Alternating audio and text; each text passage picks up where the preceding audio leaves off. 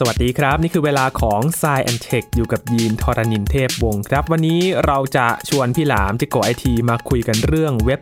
3.0 นะครับ อีกขั้นหนึ่งของการพัฒนาเว็บไซต์ครับ มาดูกันว่าความแตกต่างของเว็บ 3.0 นั้น มันจะพัฒนาไปในขั้นไหนนะครับ มาทำความเข้าใจไปพร้อม ๆ กันใน s ซแอนเทควันนี้ครับ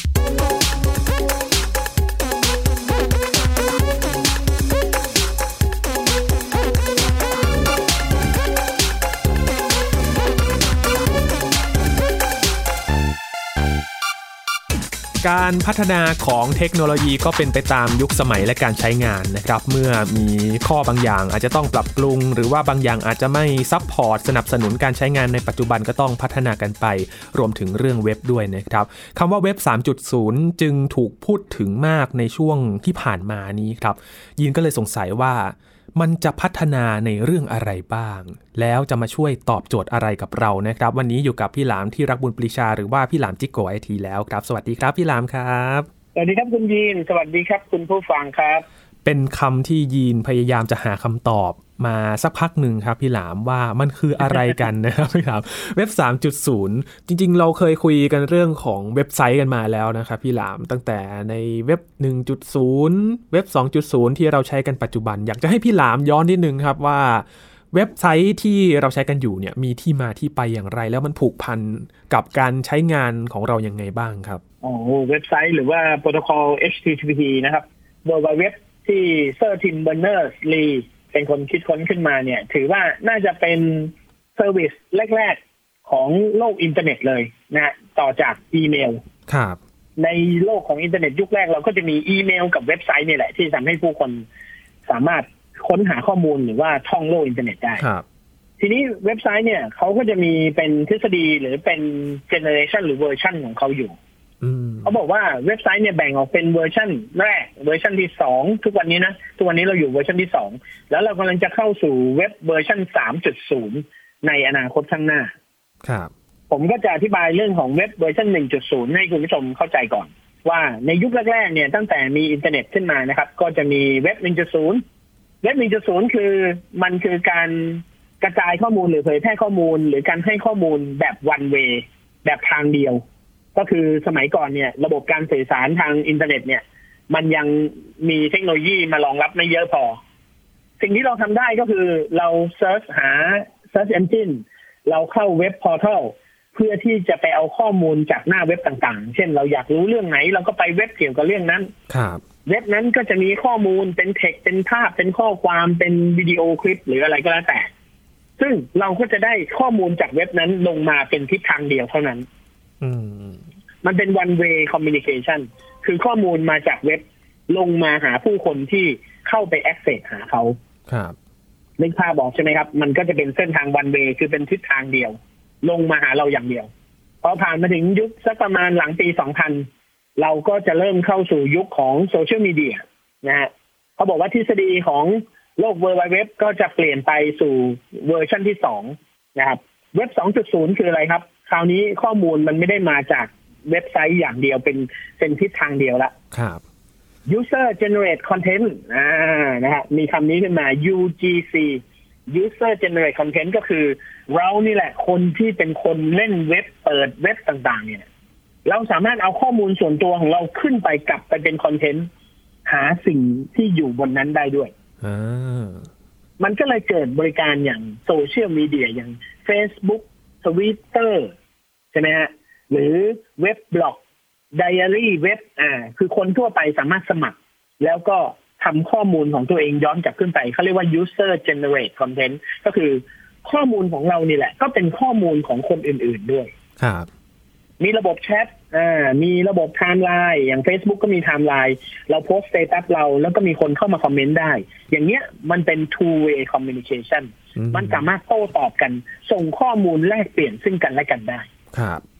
มันก็มากกว่าการค้นหาข้อมูลในยุคแรก ๆ ใช่ไหมครับ ใช่ สมัยก่อนเราไปอ่านจากหน้าเว็บอย่างเดียว เราไม่มีทางรู้ข้อมูลของนายเอที่อยู่จังหวัดบีได้เลย ถ้านายเอจังหวัดบีไม่ทำเว็บไซต์ขึ้นมา อืม อันนี้สมัยหนึ่งจุดศูนย์แต่พอเป็นสมัยสองจุดศูนย์มีโซเชียลเน็ตเวิร์กนายเออยู่จังหวัดบีไม่ต้องทำเว็บไซต์ แค่โพสต์ status ตัวเองลงบน Facebook เราเป็น friend เขาเราก็เห็นข้อมูลเขาได้แล้ว อืม ครับ นี่คือ2.0ถูกไหมครับ ครับ แล้วเราก็ใช้มาจนถึงทุกวันนี้นะฮะเล่าให้ฟังคร่าวๆ อืมพอมาถึงยุคหนึ่งเขาก็บอกว่า อะได้เวลาละ โลกนี้มีคริปโตเคอเรนซีนะมีบิตคอยน์มีระบบบล็อกเชน มีทฤษฎีใหม่ๆ เกี่ยวกับการทำ decentralized กระจายศูนย์ ไม่มีตัวกลางอะไรเงี้ยศัพท์เหล่านี้มันเริ่มเข้ามาเยอะขึ้นในช่วงปีสองปีที่ผ่านมาหลังจากผ่าน2020มา ก็เลยมีคนเริ่มพูดคุยกันเรื่องของทฤษฎีเว็บ 3.0 ขึ้นมาบอกว่า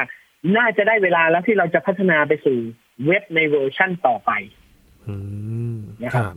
ซึ่งคำว่าเว็บเนี่ยมันไม่ได้หมายถึงเว็บไซต์อย่างเดียว มันหมายถึงบริการและ service ต่างๆ ด้วย รวมไปถึงโซเชียลเน็ตเวิร์กยันแอปพลิเคชันอะไรเงี้ยทั้งหมดเลยอ๋อมันหมายถึงบริการทุกบริการ ครับ คุณยีนให้โจทย์ผมมาเมื่อวานนี้ ว่าเราจะคุยกันเรื่องเว็บ3.0อืมผมบอกคุณผู้ชมคุณผู้ฟังทุกท่านเลยนะฮะเมื่อวานนี้ตอนหกโมงเย็นผมยังไม่มีความรู้เรื่องนี้เลยครับ เราก็งงเหมือนกัน ผมก็ยังหนักใจอยู่เลยผมว่าผมจะพูดได้ยังไง ผมยังไม่รู้เลยว่ามันคืออะไร ผม ผมก็พยายามจะหาข้อมูลโดยการไปเซิร์ช Google ครับคุณผู้ฟังเชื่อไหมครับ ผม search Google คำว่าเว็บ3.0คือ อ่า คือนี่ภาษาไทยเลยนะ พอตรงมาเนี่ย ผลการค้นหาออกมาเจอเว็บประมาณสี่ห้าอันดับแรกเนี่ยผมเข้าไปดูในทุก ๆ เว็บเลย เพื่อที่จะเข้าไปอ่านว่าเขาอธิบายเรื่องคำว่าเว็บ3.0คืออะไรเชื่อไหมครับผมอ่านห้าอันดับแรกของเว็บที่เป็นผลการค้นหาบน Google เจอ ผมอ่านจนครบห้าเว็บ ผมก็ยังไม่รู้เรื่องเท่าเดิมครับ อืม ผมเจอคำพูดแปลกๆซึ่งผมก็จะงงนะ อันดับแรกเขาอธิบายเว็บ1.0เว็บ2.0ซึ่งผมก็เข้าใจอยู่แล้ว ครับ นะฮะ มาถึงปุ๊บเนี่ยเขาบอกว่าเว็บ 3.0 เนี่ย เรากำลังจะเข้าสู่ยุคที่แบบว่า ไร้ตัวกลางนี่ ใช้คำว่า decentralized นะโอ้ decentralized นี่เป็นศัพท์ที่กำลังฮิตมากตอนนี้อืมหมายถึงกระจายอำนาจผู้ใช้งานครับไม่ต้องไม่ต้องมีตัวกลาง หรือไม่ต้องมีเซิร์ฟเวอร์คำถาม เจอข้อแรกนะ paragraph แรกเข้าไป ผม stun ไปสามวิทันที คุณยีนและคุณผู้ฟังคิดตามผมนะครับ ถ้าเว็บไซต์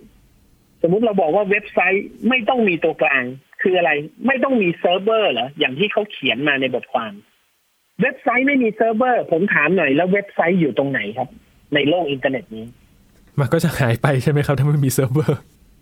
ไม่ มัน มันไม่หายไปไม่ได้เดี๋ยวมันต้องมีที่อยู่คุณยีนถูกไหมครับอืมเว็บไซต์จะไปอยู่ตรงไหนเขาบอกเอางั้นไม่ต้องมีเซิร์ฟเวอร์ก็ไม่ต้องมีตัวกลางครับไม่ต้องมีตัวกลางก็ไม่ต้องมีเซิร์ฟเวอร์งั้นงั้นเว็บอยู่ไหนอยู่ในเครื่องเราเหรออยู่ที่บ้านเรา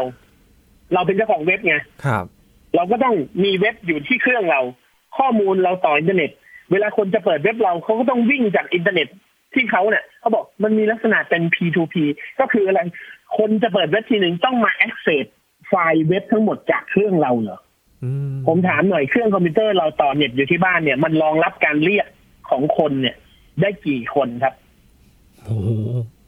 สมมุตินะ เอาไม่ต้องเยอะนะครับหนึ่งพันคนหนึ่งพันการเรียกเปิดข้อมูล ต่อหนึ่งชั่วโมง แค่นี้เครื่องคุณก็ระเบิดแล้วครับจราจรหนาแน่นเน็ตเลยนะบ้านคุณก็ใช้ไม่ได้แล้วเพราะว่า request มันจะวิ่งมากองเต็มไปหมดเลยเออถูกไหมฮะครับ มันใช่เหรอครับ ไม่มีเซิร์ฟเวอร์เนี่ย ผมอ่านแวบแรกผมแล้วไม่ใช่นะอ่า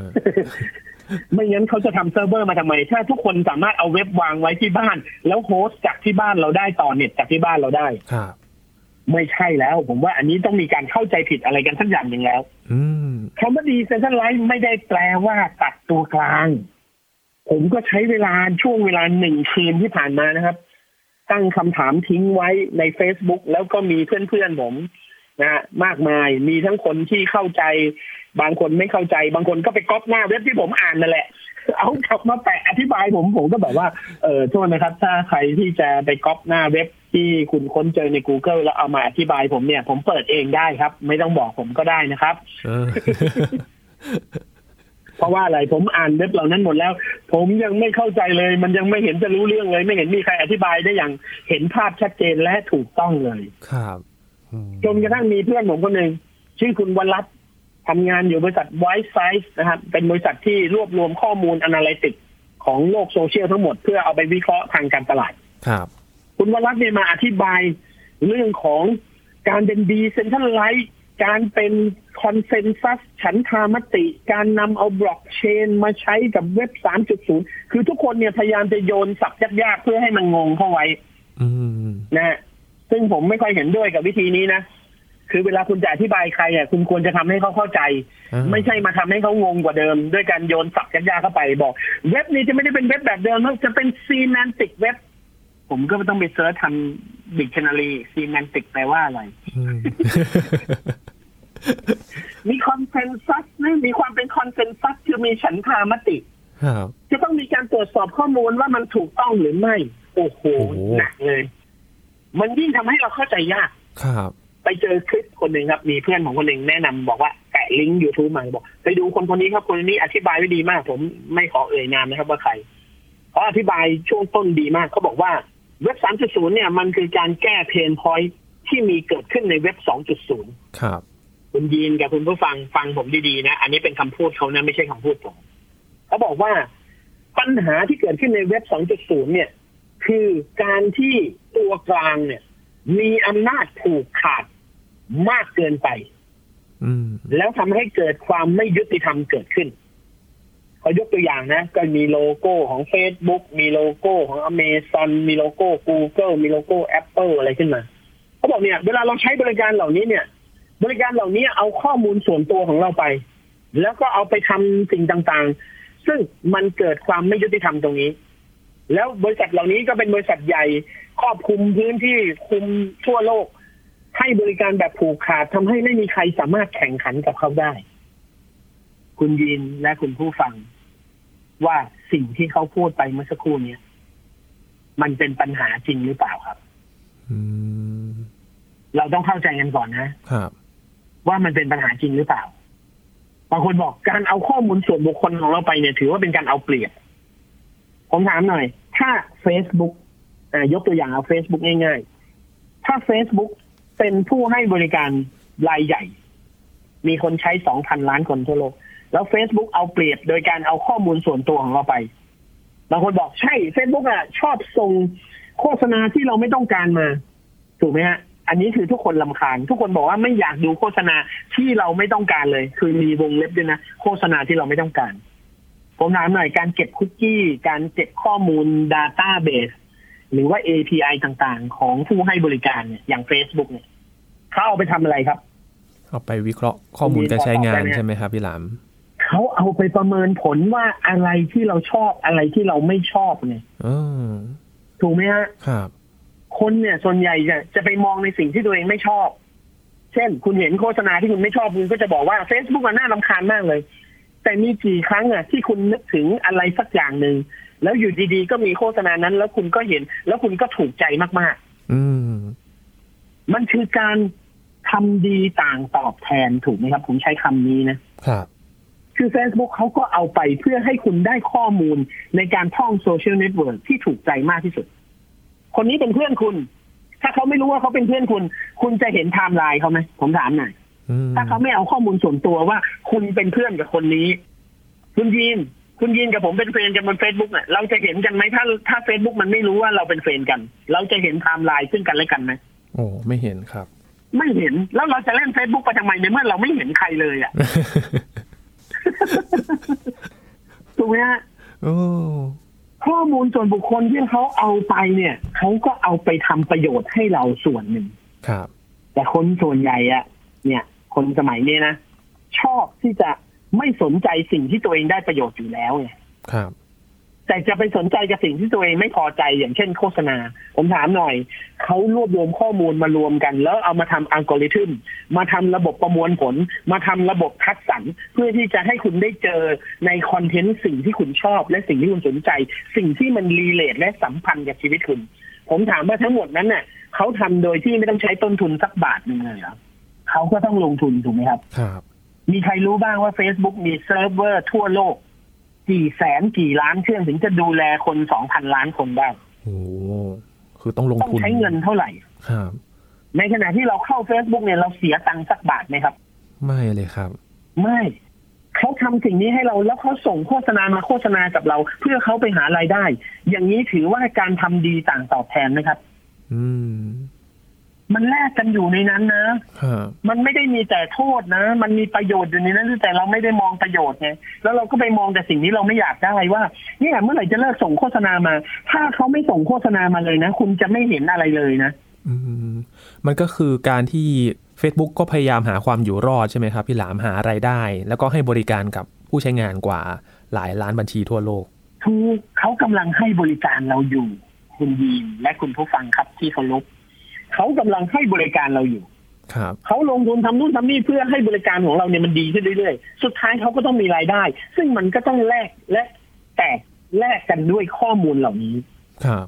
ไม่งั้นเขาจะทำฟรีๆไปเพื่อเราทำไมอะ อืม แล้วคนที่บอกว่าอุปสรรคของเว็บ 2.0 คือ ผู้ให้บริการเนี่ยเอาเปรียบเอาข้อมูลของเราไป แล้วก็เอาไปใช้ประโยชน์โทษนะเขาก็ทำประโยชน์กลับให้คุณด้วยนะเขาไม่ได้เอาไปใช้ประโยชน์อย่างเดียวถ้าเขาเอาข้อมูลคุณไปอย่างเดียวแล้วยิงโฆษณาให้ให้คุณอย่างเดียวเลย โดยที่เขาไม่ได้ทำอย่างอื่นให้คุณเลย อย่างนั้นน่ะ ถึงจะเรียกว่าเอาเปรียบครับ ถูกไหมครับ อืมแล้วก็บอกว่าเนี่ยเฟซบุ๊กอะเป็นองค์กรใหญ่ใหญ่จนกระทั่งผู้ให้บริการรายเล็กๆไม่สามารถแข่งขันได้ อันนี้ผมก็แปลกใจมากๆ ว่าแนวคิดนี้มันเกิดขึ้นได้ยังไง การแข่งขันเนี่ย มันก็ต้องวัดกันอยู่แล้วใช่ไหมครับว่าใครมีความสามารถมากกว่าครับคุณยินว่ามันเป็นกฎสากลไหมอืมถ้าอยู่มาวันหนึ่งคนที่วิ่งเร็วที่สุดในโลกเนี่ย โดนประท้วงโดยคนที่ได้ที่ที่โตดเลยที่โหลเลย คัดเลือกไม่ผ่านโอลิมปิกด้วย แล้วบอกว่าไม่แฟร์คุณวิ่งเร็วกว่า คุณก็ชนะตลอดสิถามหน่อยคนที่วิ่งเร็วที่สุดในโลกเขาผิดตรงไหนอะ เขาก็วิ่งเร็วอะเขาเขามีความสาเพราะมารถเขาวิ่งเร็วเขามีความสามารถ ก่อนนี้เขาจะวิ่งเร็วได้เขาก็ฝึกมาพยายามมาไม่รู้ตั้งเท่าไหร่รู้ปะถูกไหมฮะ บริษัทใหญ่เนี่ย แข่งขันกับบริษัทเล็กไม่ได้เพราะอะไรเพราะเขาก็พัฒนาตัวเองจนเขาใหญ่ขึ้นมาเขาก็ไม่ได้ใหญ่ตั้งแต่วันแรกที่เขาเกิดมานะ อืม ไม่มีคนไหนเก่งมาตั้งแต่เกิดนะแต่มนุษย์เรามันก็พัฒนาตั้งแต่เกิด ตั้งแต่เด็กเล็กจนโตมาพร้อม ๆ กันน่ะ ทำไมถึงไปมองว่าเรื่องนั้นมันไม่แฟร์อะครับแปลกไหมคุณยิน ผมน่ะสงสัยมากเลยว่า คนที่คิดแล้วเห็นด้วยกับเรื่องเนี้ยคุณกำลังคิดอะไรอยู่อะ อืมนั่นคือเป้าจริง ๆ ของใช่ไหมเว็บ3.0จริง ๆ เหรอ บอกเนี่ยผู้ให้บริการยักษ์ใหญ่ของโลกเนี่ยไม่แฟร์เลยการแข่งขันแข่งขันไม่ได้ก็คุณตัวเล็กกว่าเขาคุณก็แข่งขันกับเขาไม่ได้ มันก็คือกฎธรรมชาติไงอืมครับคุณจะไปบอกให้คนที่วิ่งเร็วที่สุดในโลกเลิกแข่งขันเพื่อให้ผม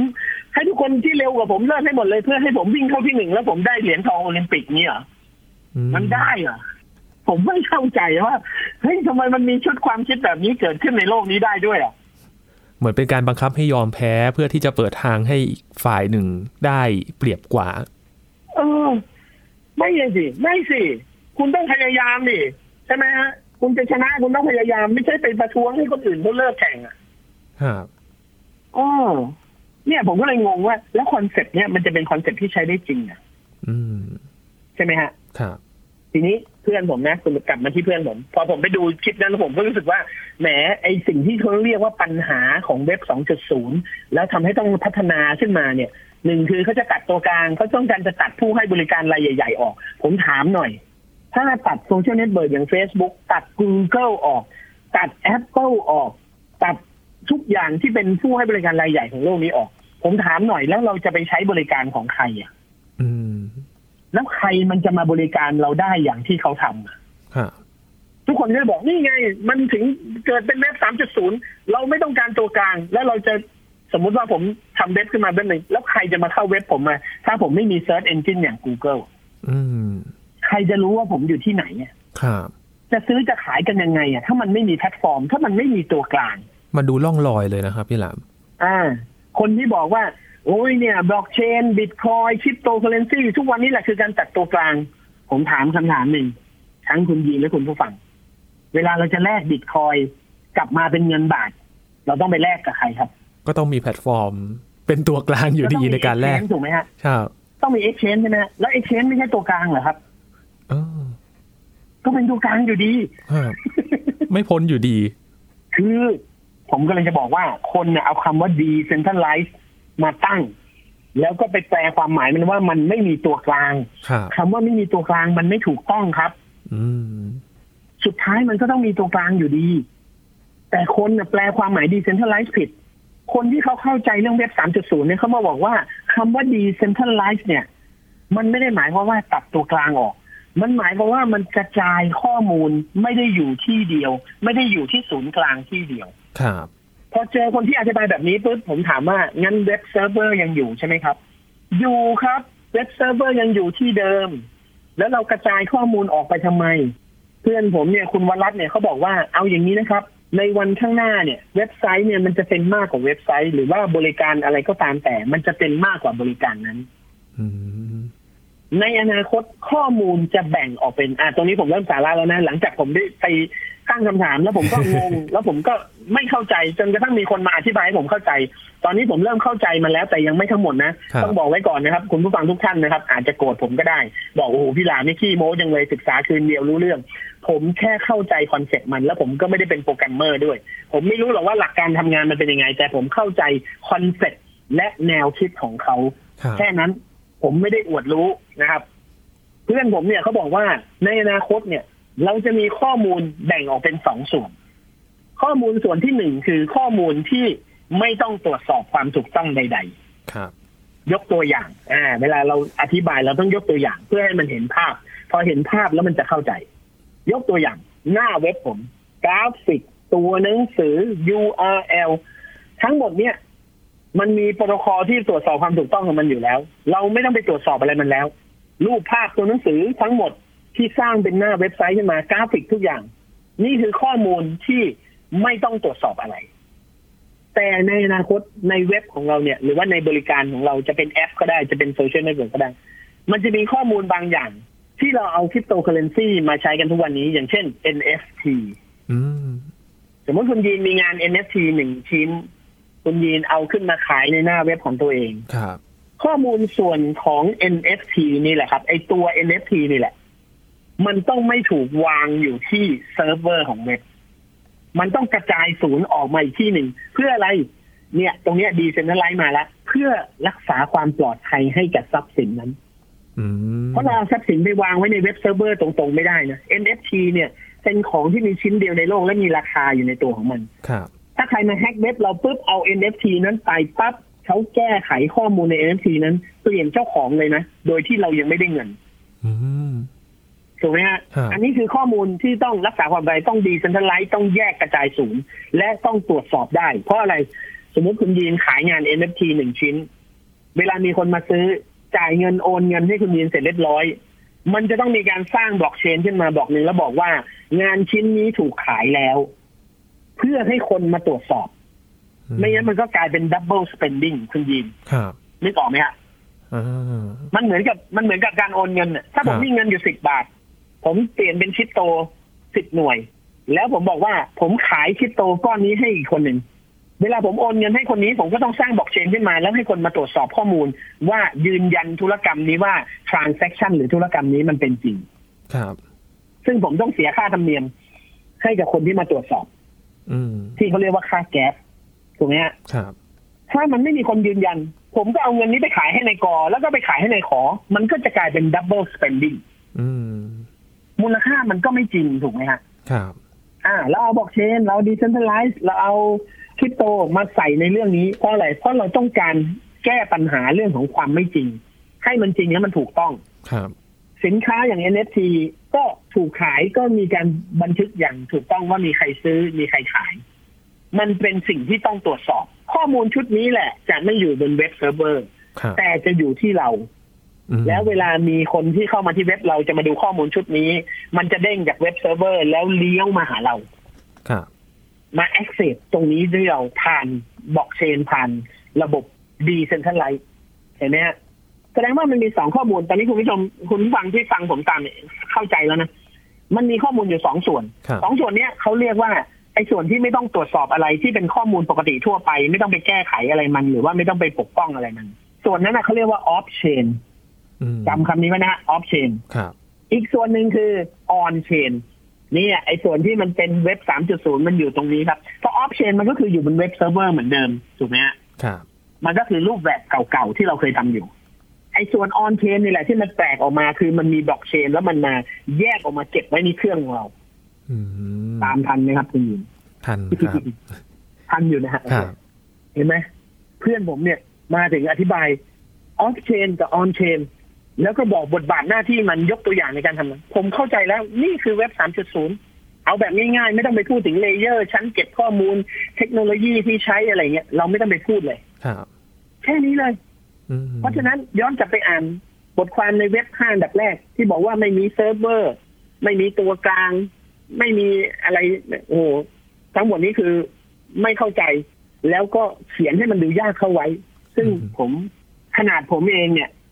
เป็นคนไอทีที่พอมีความรู้อยู่บ้าง ผมจะไปหาความรู้เรื่องนี้ ผมไปเจอข้อมูลแบบนี้ ผมยังยังปวดหัวทั้งแล้วที่คมันนคนทั่วไปดีเข้าไปหา คนคนอย่างทั่วๆไปที่ฟังรายการนี้อยู่ คุณลองเข้าไปพิมพ์คำว่าเว็บ3.0คือ แล้วคุณลองอ่านดู กับสิ่งที่ผมอธิบาย ลองดูซิว่ามันเหมือนกันไหมมันไม่เหมือนกันเลยครับครับทำไมไม่มีใครอธิบายแบบเพื่อนผมคนนี้อะอืมทั้งที่มันเป็นเรื่องที่เราควรจะเข้าใจไปด้วยใช่ไหมครับพี่ลา ใช่ แล้วถามว่าเว็บ3.0พอมันแบ่งข้อมูลเป็นแบบนี้แล้วมันมีส่วนที่มันอาจจะต้องดึงคริปโตเคอเรนซีมีเรื่องของการซื้อขาย มีเรื่องของความถูกต้อง มีเรื่องของการตรวจสอบข้อมูลยืนยันความจริง จริง ๆ มันไม่เกี่ยวเลยนะ บางเว็บนี้บอกว่า เพื่อเป็นการปกป้องข้อมูล เขาบอกว่า ถ้าคุณเอาข้อมูลคุณไว้ในเว็บเซิร์ฟเวอร์ แล้วมีคนมาถล่มแฮกเกอร์มาถล่มเว็บเซิร์ฟเวอร์คุณ ข้อมูลในเว็บคุณก็จะหายหมดเลย อืมอันนี้ก็ผิด ครับคุณยีนคุณยีนเป็นคนทำเว็บอะ คุณยีนโยนข้อมูลจากเครื่องคุณขึ้นไปบนเว็บเนี่ย ต้นฉบับมันไม่ได้อยู่ที่เครื่องคุณเหรออืม แล้วถ้าเว็บเซิร์ฟเวอร์มันโดนถล่มคุณก็ฟอร์แมตมันทิ้งแล้วคุณก็ restore กลับมาใหม่ ข้อมูลมันหายไหมมันก็ไม่หายไงครับแล้วเราต้องไปปกป้องมันทำไมครับ อืมถูกไหมฮะครับคำว่าปกป้องข้อมูลมันหมายถึงว่า ส่วนที่เป็นทรัพย์สินส่วนที่เป็นเงินทองส่วนที่เป็นของมีค่า คุณไม่ควรเอาไปวางไว้ในเว็บเซิร์ฟเวอร์ คุณควรจะวางไว้เป็น P2P peer to peer วางไว้ที่เครื่องคุณ แล้ว access ผ่านขบวนการของบล็อกเชนครับอันนี้ต่างหากแหละคือการปกป้องข้อมูล ไม่ได้หมายความว่าปกป้องข้อมูลบนเว็บเซิร์ฟเวอร์อืมใครพูดแบบนั้นก็ไม่เข้าใจอีกแล้วอืมถือว่าเข้าใจไม่ถูกต้องครับแล้วก็สื่อสารออกมาแบบไม่ถูกต้องอืมผมมันสงสัยมากผมอ่านแล้วผมก็เออ มันจะปกป้องข้อมูลได้ยังไงในเมื่อต้นฉบับมันก็อยู่ที่เราอะเราเป็นคนอัปโหลดขึ้นไปแท้ๆอะครับแล้วเราจะไปปกป้องสิ่งที่มันอยู่บนเว็บเซิร์ฟเวอร์ทำไมอืมเราไปหาวิธี backup ให้มัน restore เร็วๆ ให้มันกลับมาใช้งานได้ต่อเร็วๆ ดีกว่าไหม เพราะฉะนั้นเนี่ย ในอนาคตเท่าที่ผมรับทราบมาตอนนี้นะ คือเขาหลายคนก็พูดเป็นเสียงเดียวกันว่า เว็บ3.0เนี่ยมันเป็นแค่ทฤษฎีเป็นแค่แนวคิดครับ หลักๆก็คือจะเอาความเจริญก้าวหน้าของบล็อกเชนของคริปโตเคอเรนซีของการดีเซนทัลไลซ์มาทำให้มันกระจายข้อมูลแล้วมันสามารถทำสิ่งต่างๆ ได้มากขึ้นกว่าเดิม เว็บจะเป็นมากกว่าเว็บ บริการจะเป็นมากกว่าบริการ แล้วจะสามารถปกป้องข้อมูลความเป็นส่วนบุคคลได้ด้วยไอ้เรื่องความเป็นข้อมูลส่วนบุคคลเนี่ย ที่ผู้ให้บริการเอาไป แล้วบอกว่ามันไม่แฟร์จริง ๆ ความไม่แฟร์มันอยู่ตรงไหนรู้ไหมฮะถ้าให้อธิบายจริงๆ อยู่ตรงไหนครับพี่หลามอาจจะไปอ่านบทความของฝรั่งมาแล้วบอกว่ามันไม่แฟร์แล้วเอามาตีความว่า Facebook มันไม่แฟร์เอาข้อมูลของเราไปเก็บไว้ใช่ไหมฮะคำว่าไม่แฟร์ที่ฝรั่งเขียนน่ะคือ Facebook เก็บข้อมูลส่วนบุคคล ข้อมูลอยู่กับ Facebook บริการอื่นๆอยากได้ข้อมูลเราก็ต้องมาดึงข้อมูลส่วนบุคคลของเราต่างหากต่างคนต่างทำข้อมูลเนี้ยมันไม่ได้อยู่ในระบบที่เป็นกลางที่ทุกคนสามารถมาดึงใช้ได้ ครับ นี่ต่างหากคือความไม่แฟร์อืมมันเหมือนกับเราไปโรงพยาบาลน่ะเราไปโรงพยาบาลเราไปหาหมอคนนี้ปุ๊บเป็นประวัติคนไข้ฟิล์มเอ็กซเรย์ผลการฉีดยาประวัติการให้ยาของเรา มันอยู่ที่โรงพยาบาลนั้นใช่ไหมครับครับ ถามว่าถ้าเราเอาข้อมูลเหล่านั้นเนี่ย มาไว้ที่ส่วนกลาง แล้วทุกโรงพยาบาลสามารถ access ข้อมูลนี้ได้ คุณไปโรงพยาบาลไหนก็ได้ คุณไม่ต้องเอาข้อมูลไปเลยอะครับหลักการมันคือแบบนี้ คือแทนที่ข้อมูลเราจะอยู่ที่ Facebook อย่างเดียวอะ Facebook ควรจะหาแพลตฟอร์มกลางหรือบริการอื่นๆ ทั่วโลกเนี้ยควรจะหาแพลตฟอร์มกลาง ซึ่งทุกคนก็คิดว่ามันคือเว็บ 3.0 นี่แหละครับดีที่สุดคือข้อมูลอยู่กับเรา เพราะมันเป็นข้อมูลส่วนบุคคลของเราใช่ไหมฮะครับแต่มันต้องมีแพลตฟอร์มกลางที่อยู่กับเรา ใส่ข้อมูลที่เราอยากจะให้คนอื่นเนี่ยเราอยากรู้ว่า อ่า คุณหวงแหนความเป็นส่วนตัว คุณหวงแหนความเป็น p r i เวซี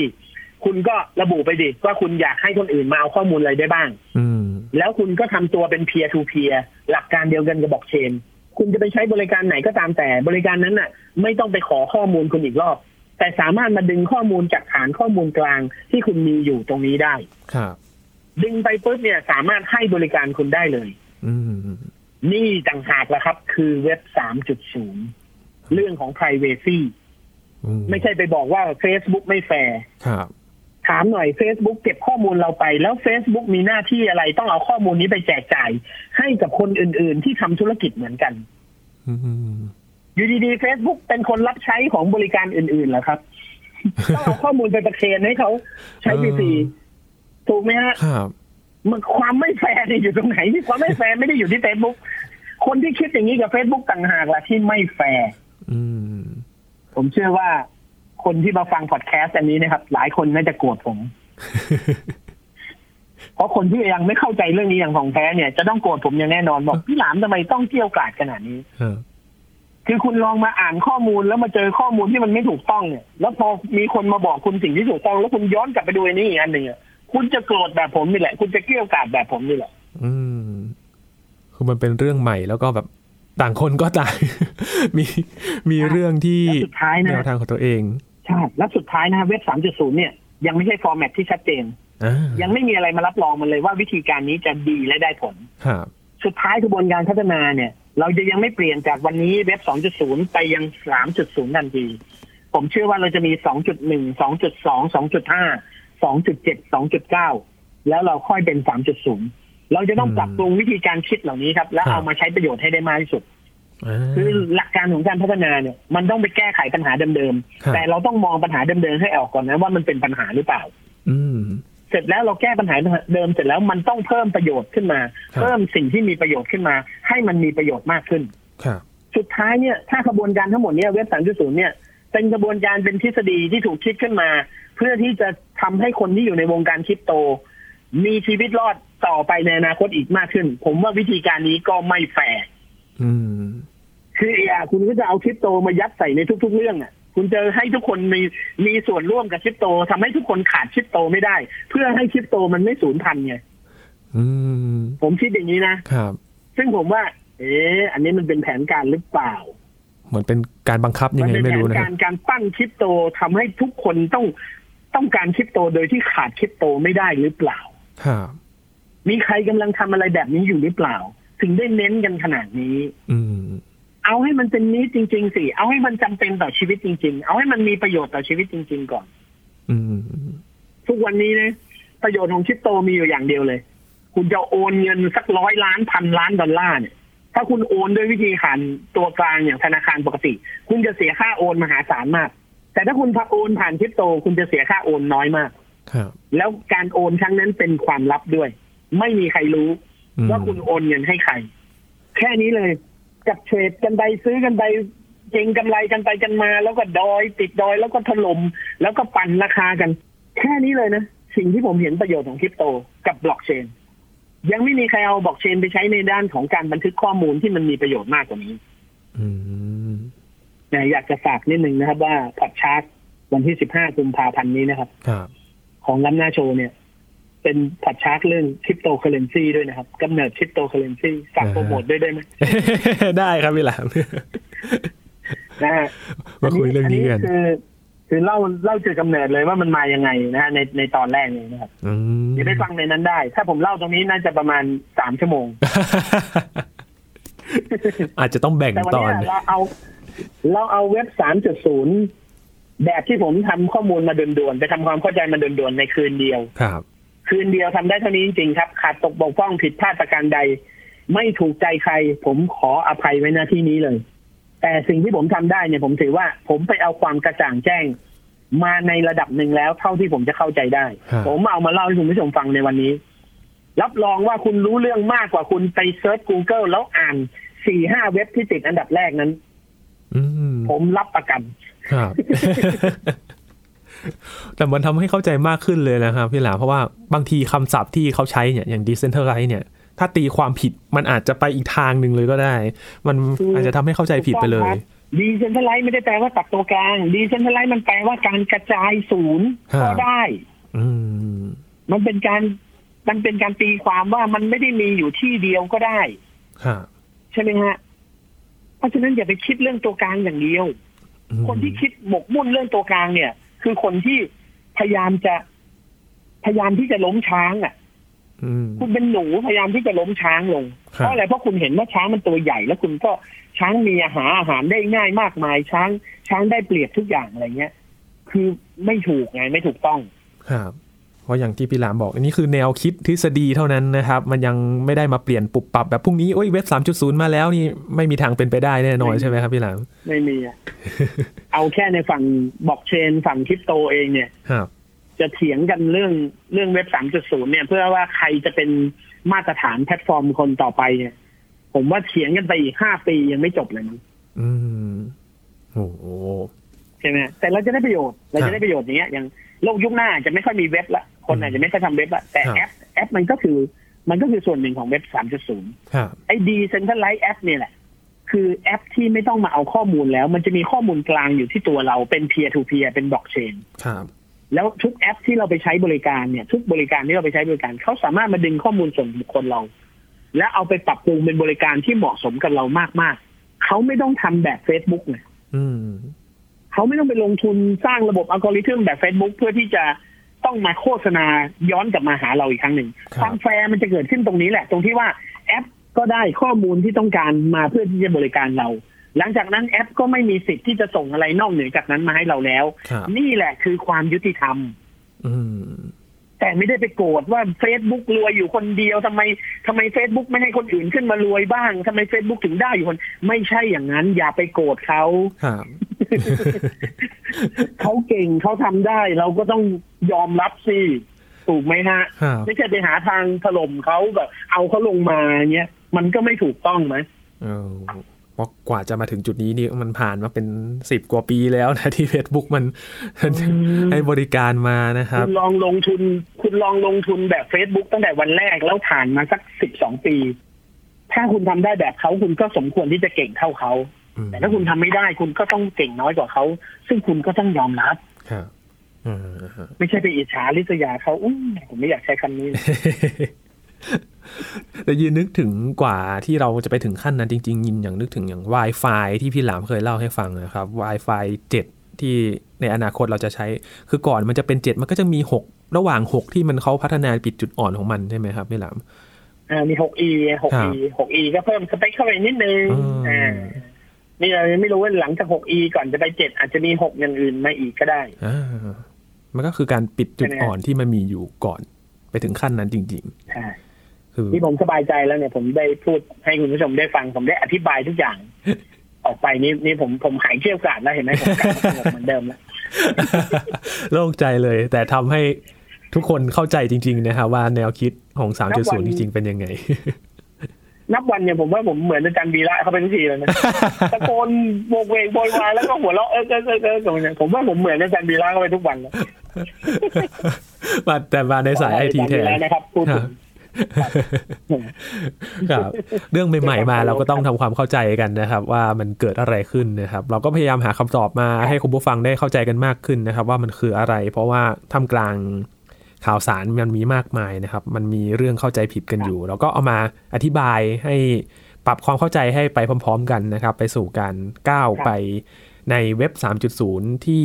อาจจะเกิดขึ้นในอนาคตนี้นะครับ ว่ามันจะไปทิศทางไหนกันแน่นะครับ วันนี้ขอบคุณพี่หลามมาก ๆ เลยครับ ขอบคุณครับ สวัสดีครับครับนี่คือ Science Tech นะครับ คุณผู้ฟังติดตามรายการก็ได้ที่ www.thaipbspodcast.com นะครับ รวมถึงพอดแคสต์ช่องทางต่าง ๆ ที่คุณกำลังรับฟังเราอยู่กับอัปเดตเรื่องวิทยาศาสตร์เทคโนโลยี และนวัตกรรมกับเราได้ที่นี่ทุกที่ทุกเวลากับไทย PBS Podcast นะครับ ช่วงนี้ยีนทรณินเทพวงศ์พร้อมกับพี่หลามที่รักบุญปรีชาลาไปก่อนครับ สวัสดีครับ